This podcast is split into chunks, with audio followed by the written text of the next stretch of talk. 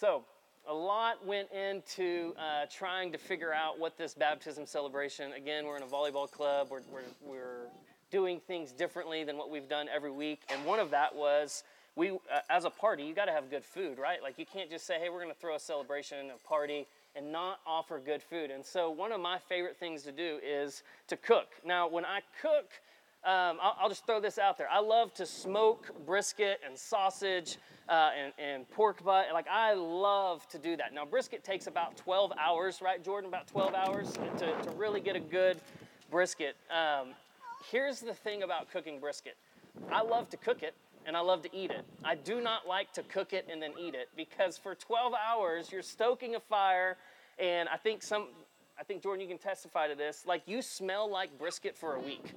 And so there's just something about that that that smell smells great until you're going to eat that brisket taco and you're like, man, I don't know, I, I, smell like this. I don't want to eat how I smell. Like I don't want to do that.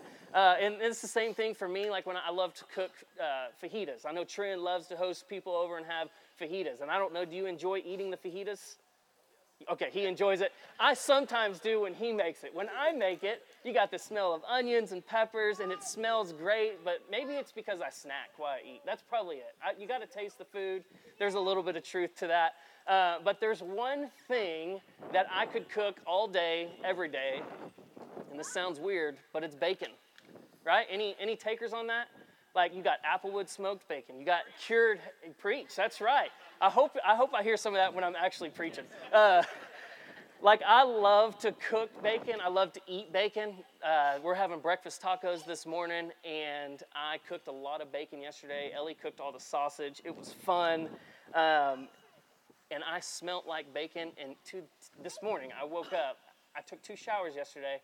I still smell like bacon. However, I'm okay with that because there's some things in life that are worth celebrating over and over again. Just like the smell of bacon, I don't necessarily celebrate that. But the, the thing that I want us to hear this morning, excuse me while I try to get this all over my Bible here is going crazy the thing I want us to celebrate this morning is God's faithfulness, and that is something that we never should grow out of. We should never grow out of or get tired of smelling like Jesus, if you will. We should never get tired of that because it's the grace of God to sinners and sufferers. And we're going to preach this morning, you're going to hear from Ephesians chapter 4. Now, we're in the middle of Ephesians, we're on week six. Uh, we'll kick back up in Ephesians. Uh, we'll close out chapter one next week, is what I'm trying to say. I'm jumping ahead but it's because I want to celebrate resurrection. I want to celebrate what God has done in the life of Kyle, our brother. Uh, but we're going to come back. And so I, am giving you that of, of just a little teaser there. But if you have your Bible, Ephesians chapter 2, verse 4 through 7, I'm going to read this. If you feel as Pastor Lucas just kind of whooped about the smell of bacon and said preach, let me just throw this out there.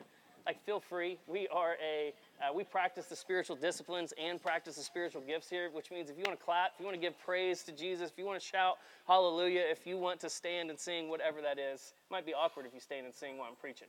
Point of that is, is I love feedback. And so Ephesians chapter 4 is going to be full of good news. Here we go. Or excuse me, Ephesians chapter 2, verse 4 through 7.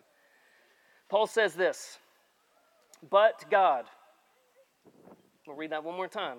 But God, who is rich in mercy. Because of his great love that he had for us, he made us alive with Christ, even though we were dead in trespasses. You are saved by grace. He also raised us up with him and seated us with him in the heavens in Christ Jesus, so that in the coming ages he might display the immeasurable riches of his grace through his kindness to us in Christ Jesus. Let's pray this morning. Father, would you um, open up our hearts this morning, our eyes, our ears to hear your good news? Lord, we trust you that you are faithful. Uh, God, all I have is you. Um, that's it. That's, that's what we have is your spirit. And so I pray that you would do what only you can do. That in the midst of any distractions or anything, Father, we would hear your grace to us as sinners and sufferers. We love you and praise you in Jesus' name, amen. So, the first thing I want us to see this morning with reading that text doesn't really uh, start in this text. It actually goes back to where we're going to be next week. But the first thing I want us to see this morning is that we are dead. And here's what I mean by that Paul says, because of his great love that he had for us, made us alive. So, if we are made alive, then what does that mean for us? That means at some point in our life, we have to acknowledge that we were dead. Ephesians, right? We're in this Ephesians series. We'll be here in a few weeks on this same text, but being our baptism celebration, it just makes sense to preach this. And again, hearing the good news should never get old.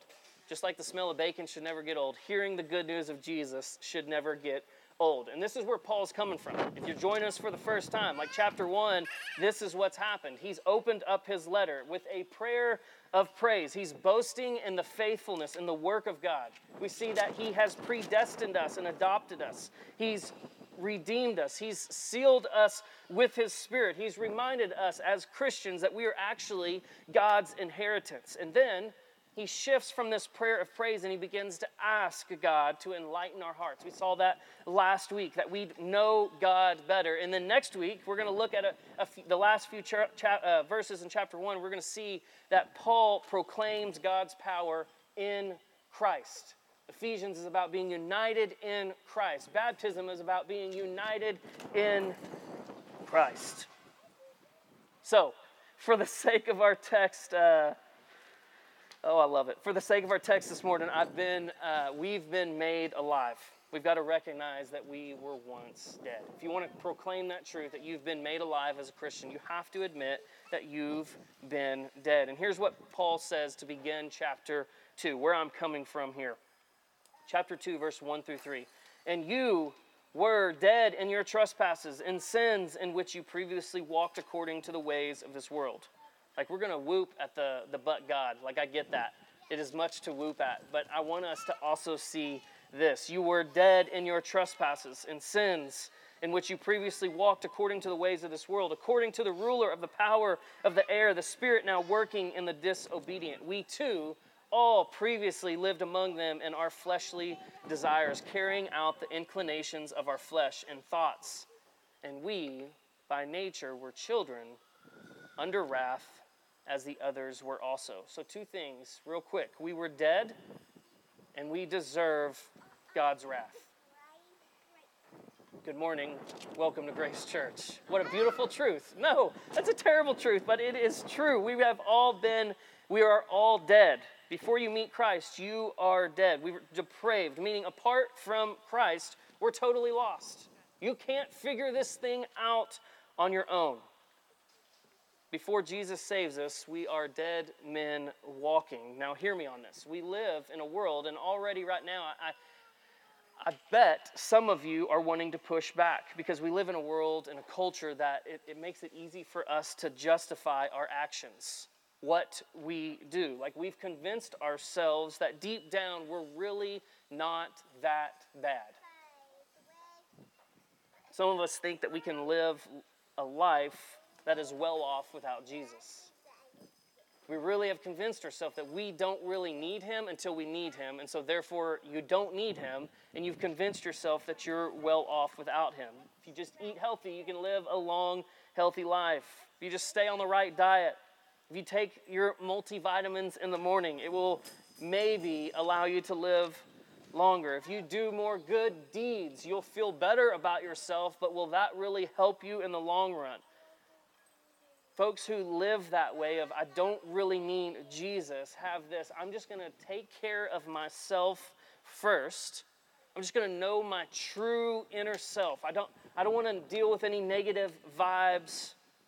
If I'm good, you're good. Hey, we're all good. Maybe you fall into that camp. Maybe you fall into this one. Others, others of us might not think that our lives are quite that well. Like we, we we're not there in that camp of we don't need Jesus, but you wrestle with, well, how much do I need Jesus? Is this like a 70 30? 70% of the time I'm good, 30% of the time I need Him. You've convinced yourself that you can live a good life set apart from Jesus. You might get sick, yes. You might have some bad things happen to you, but all in all, You've convinced yourself if you just keep your head down and you live a good life by being a good person and doing good things. Maybe you even throw some, some money towards nonprofits or to charities, and all is good. Life certainly isn't hopeless for you, or is it? Folks, the reality of our state is that we are dead without Christ. We aren't well we are sick. I think I said this a few weeks ago. Like I do a Bible study with some uh, senior guys. They were juniors last year. If I haven't shared this, it doesn't matter. I'm going to share it because um, it's, it's eye opening that these 17, 18 year old men, uh, for two years, I've been meeting with them, and then finally it clicked with them. We were talking about the good news. Like, it's real easy for us to say good news, but if you don't know why it's good news, then it's just a headline for you. Yeah, Jesus saves. That's cool. But when you realize you are sick, and dead in your sin and you can't help yourself, then good news turns into the sweetest news you'll ever receive. And these, these young men, finally, one of them said, Man, I keep hearing you talk about this. Like, I keep hearing you talk about this good news, and I think I've, it's clicked with me. Like, we're all sick people. You know, and all the guys kind of laughed and stuff, but it clicked with, with this young man for the first time of like, I, I want to do good. Like, I try to do good. I try not to cuss. You know, this is their their, their, how they track. I try not to cuss. I try not to uh, have sex before marriage. All of these type of things that they try not to do, they've missed out on what God has called them to do. And it clicked with them that we, we are sick people. Better yet, as Paul says, we are dead. Again, good morning. Let me give you some good news. But before we do that, I think we have to ask this What are we dead to? What is Paul talking about when he says we're dead to something? Well, he says we're dead to three things. Look at your text. We're dead to the world, to the devil, and to our flesh. So, what does that mean? Well, the world, our present and current reality of this culture. No president is going to save you from an eternity of, of damnation and hell. Jesus is the only one that can do that and save you to a life full of goodness and grace and mercy. I love our country. I love our, our nation that we were founded on God's truths, but at the same time, when Amer- if, if America was to get back to this great, beautiful, God-centered nation, in the end, we fall. Like if you read the if you read the book, in the end, Jesus is victorious, not America. And so, just to kind of put that into perspective, if you think, "What? Are, I'm not dead to this world," we are. The current reality of this culture, we are dead to that. We're held captive and we're dominated by this world. What about the devil? Well, he is the God of this world. We're held captive to the devil outside of Jesus. We're, third thing, we're held captive to our flesh. Again, we have a heart problem. We are sick, we worship ourselves. Idols such as power and comfort and control we want to do the things that, that better us really as we climb this in our mind, this totem pole to God. And God says, hey, it's a level playing field at the foot of Jesus. At the foot of the cross, I have come to, to do away with all of that Jews, Gentiles, Greeks. We're going to see that here in just a second. I'm kind of jumping ahead because I'm, I'm amped up. But because of that, Paul says we were by nature. If we're dead to all of that, we are by nature children under wrath. So, kiddos, I want you to hear me this morning. And adults, I want everybody to hear this, but specifically kiddos. Outside of Christ, before we have been given a new heart, we are dead to our sin. Meaning, we can't fix ourselves. Now, every one of us here this morning is precious and beautiful and amazing children that God has created. And He's created us out of a heart of love. He loves you, He cares for you. Children, adults, He, he loves you, He cares for you. He wants nothing more than, than to hear, than for you to hear, know, believe, and put your faith and hope in Him. However, as much as He's love and He is forgiving and He is caring, family, He is a holy God and sin is rebellion against him. Like when we sin, we put ourselves above God. We worship the things that we want, and we steal the worship that he deserves. We bow down to false gods, to idols. We, which Paul is saying, are children of wrath. Meaning we deserve God's righteous anger because He is a holy and deserving God. His anger is directed towards human sin. We see Paul say that in Romans chapter 5. I'm going to read this to you. Therefore, just as sin entered the world through one man, and death through sin, in this way death spread to all people, because all have sinned. In fact, sin was in the world before the law, but sin is not charged to a person's account when there is no law. Nevertheless, death reigned from Adam to Moses, even over those who did not sin in the likeness of Adam's transgression. He is a type of the coming one. All are dead to sin and under God's wrath. Kent Hughes says every soul outside of Christ is in the death valley of the soul. And here's where he gets that from Ezekiel chapter 37. Prophet Ezekiel is hearing from the Lord, and this is what we see in Ezekiel 37. The hand of the Lord was on me, and he brought me out by his spirit and set me down in the middle of the valley, and it was full of bones. He led me all around them. There were a great many of them on the surface of the valley, and they were very dry. Then he said to me, Son of man, can these bones live? I replied, Lord God, only you know. We'll circle back to this shortly as I close here in just a minute. But everyone who does not know Christ is dead. I've said it 20 times. That's what Ezekiel is speaking of. He sees these dry bones in the valley, and there is no life. It's also good to note here, if, if you're, um, I don't know where you fall in, into this camp, but Paul says he isn't saying y'all are dead. He's saying all are dead. All of us, myself included. Romans 3 No one is righteous, no, not one. For all have sinned and fallen short of the glory of God. Like there's no escaping this. The valley of dry, dead bones. And I get it, that's not a popular message. I've done nothing but for 10 minutes hound on us being dead and terrible people. But if this was the good news, some of you are ready to leave. Like, this is it. This is, this is what you have for us this morning on baptism celebration.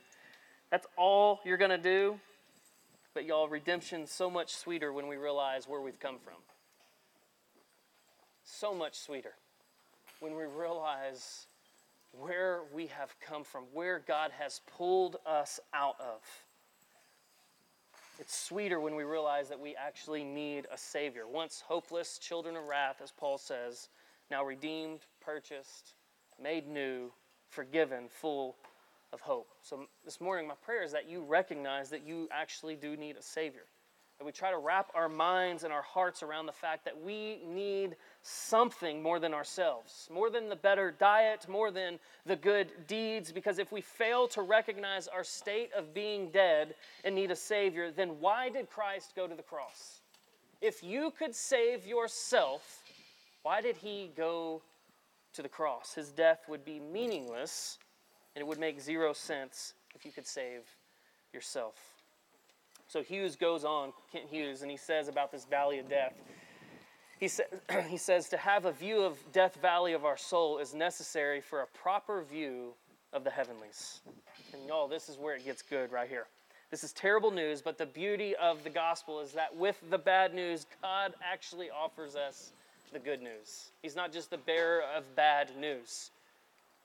We did that to ourselves. And he says, Hey, here's some good news. He takes us from Death Valley now to the highest point only through the resurrection of Christ. So, in light of all of that terrible news, dead to sin and under God's wrath, hear this good news. Verse 4 through 7. But God, who is rich in mercy, because of his great love that he had for us, he made us alive with Christ, even though we were dead in trespasses. You are saved by grace. He also, he raised us up with, with him, and he seated us with him in the heavens in Christ Jesus, so that in the coming ages he might display the immeasurable riches of his grace through the kindness to us in Christ Jesus. Like this is the this is literally the best transition ever. Ever. J.D. Greear calls this, uh, here in this text, he says, the word but is the largest conjunction ever uttered. This is where the story turns the corner from death to life. If I, if I can just get us to the grave this morning, then I know the Spirit can raise dead people out of the grave. Like, we got to recognize our, our death and, and that we are dead to sin. But my goodness, Christian, if you're here this morning, if you realize what He's raised you out of and to, friend, if you're not a believer, He loves you and He's pursuing you and He wants to do this good work to you. Like, do you see that beauty here? You did nothing to earn it.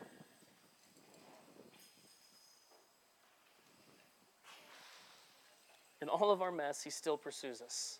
And this isn't a religion that says clean yourself up and then come to Jesus. He actually comes to you in your depression, in your anxiety, in all of your busyness, in all of your uh, failed efforts at whatever you think that you are good at, and then you wrestle with shame and guilt and depression and suffering and all of your sickness. He meets you there. He's gone before you in all of that.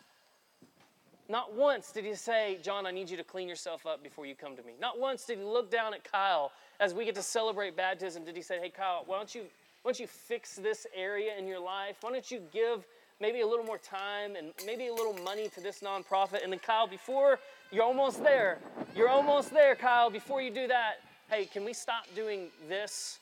No, no, no, no. The good news is in light of our terrible news that we are dead to our sin. That is why it's good news. Yeah, that's good. He's, he's loved us. He made us alive. He's saved us. He's raised us. He seated us with Him. As Paul goes on, He's shown us His grace. He shows us His kindness. He never grows tired of lavishing His grace on you, He never grows weary in your failures. I hate failing. I feel so defeated Man, sometimes on Mondays, like I, I just get in the low of lows, and He meets me there. In all of that, He meets me there. He never grows weary of your failures. He never grows impatient with you. Parent, anybody who grows impatient with their children? I did yesterday. I probably will do it today. He never grows impatient with you. He never says, Sean, let's go. You got to fix this now. He says, Child of mine, I love you. I'm for you. I'm going to continue to be here for you. He never stops pursuing you. He always welcomes those who come to him. That's why this message never gets old. Like, we're never going to grow out of this message. Welcome to Grace Church Aledo. You will hear this over and over again because it's sweet, satisfying to our soul. We will never outgrow the gospel, the good news. And just as a little Side note, I love this. Um, when Paul says, made us alive, Kent Hughes says, in the majority of occurrences in the New Testament, the verb to make alive is a synonym, synonym, not cinnamon, it's not a spice, it's a synonym of to raise from the dead. Man is radically dead, and he can be saved by, only by the radicalness of resurrection. And that's what we're going to do this morning is we're going to baptize our brother in Christ. That's why we throw a party. That's why we celebrate all of this. We use noisemakers. We clap our hands. We shout hallelujah because God actually does what he says he will do, and his word is faithful and true. And that's your story, Christian. If you were once dead, and that's what evangelism is, is sharing that. Sharing that good news of what God has done to you so that others might hear. That's why we planted this church. Not so that a bunch of people from other churches will show up. Like, hey, I love when Christians show up to our church. I want us to be a church where the skeptic and the doubt, uh, the, the ones who are, are wrestling with their faith, shows up and says, hey, I don't really know about this thing, but y'all seem kind of amped up about this Jesus. Can y'all tell me about him? Yes, we can tell you about him. God is rich in mercy, meaning you don't get what you deserve. Children of wrath, all have sinned. We deserve death, but His grace is something that we get that we don't deserve. So while baptism doesn't save you, it certainly represents a beautiful image of this resurrected life in Christ. Buried with Him in baptism, raised to walk in the newness of life. Once dead, Christ died on the cross, was buried, and we are buried with him in that baptism. And just as he was resurrected three days later and still reigns at the right hand of the Father in heaven, we get to baptize people, putting them under the water, submerging them under the water. Why? Out of obedience and symbolizes that we have now been raised to walk in newness with life. I, I pray. I pray that Grace Church Aledo, long after I'm gone, maybe we'll be in a building, I don't know. Might have a church building one day. I pray that long after I'm gone, that the celebrations and the parties just get bigger and louder.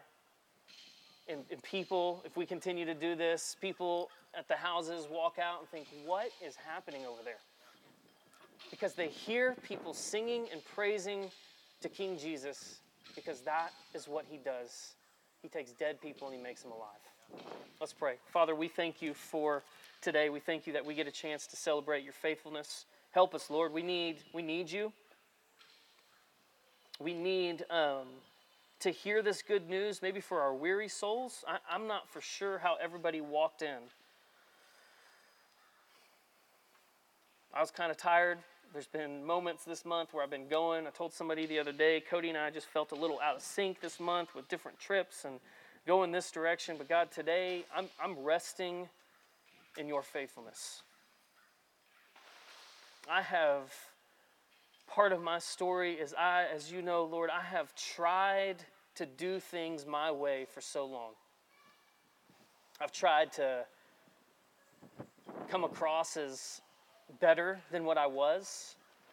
I have served and preached sermons and led youth groups with a mentality of do more, try harder, fix yourself, and then Jesus will love you. And Lord, I I'm so thankful that your grace covers that time.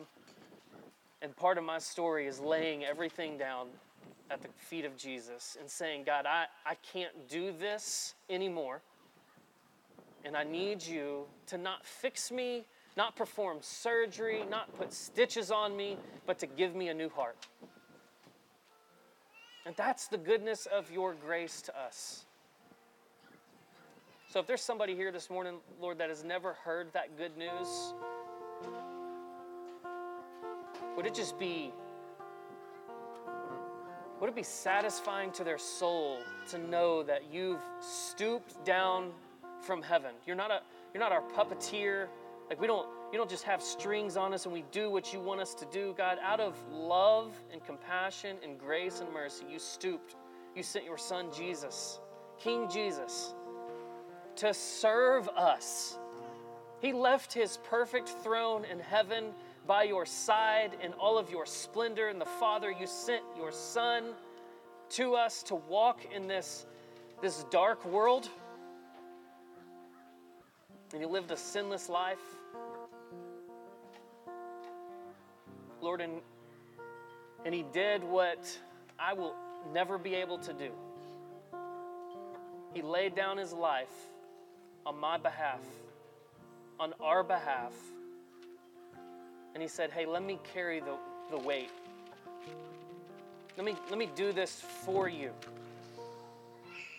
And he did that. Yes, it grieved him to do that, but he did it out of his love and joy for his creation. What other God stoops to their quote unquote creation and does that for us. There's not another God like you.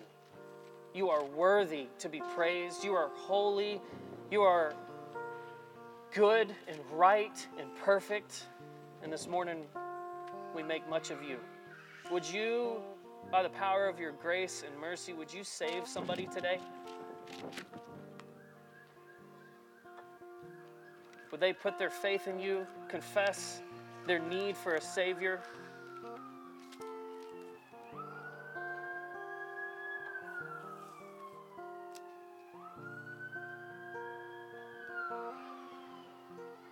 We love you, Lord. By your Spirit, we ask that you would move and have freedom to, to do what only you can do today. In Jesus' name, amen. I'm going to open up.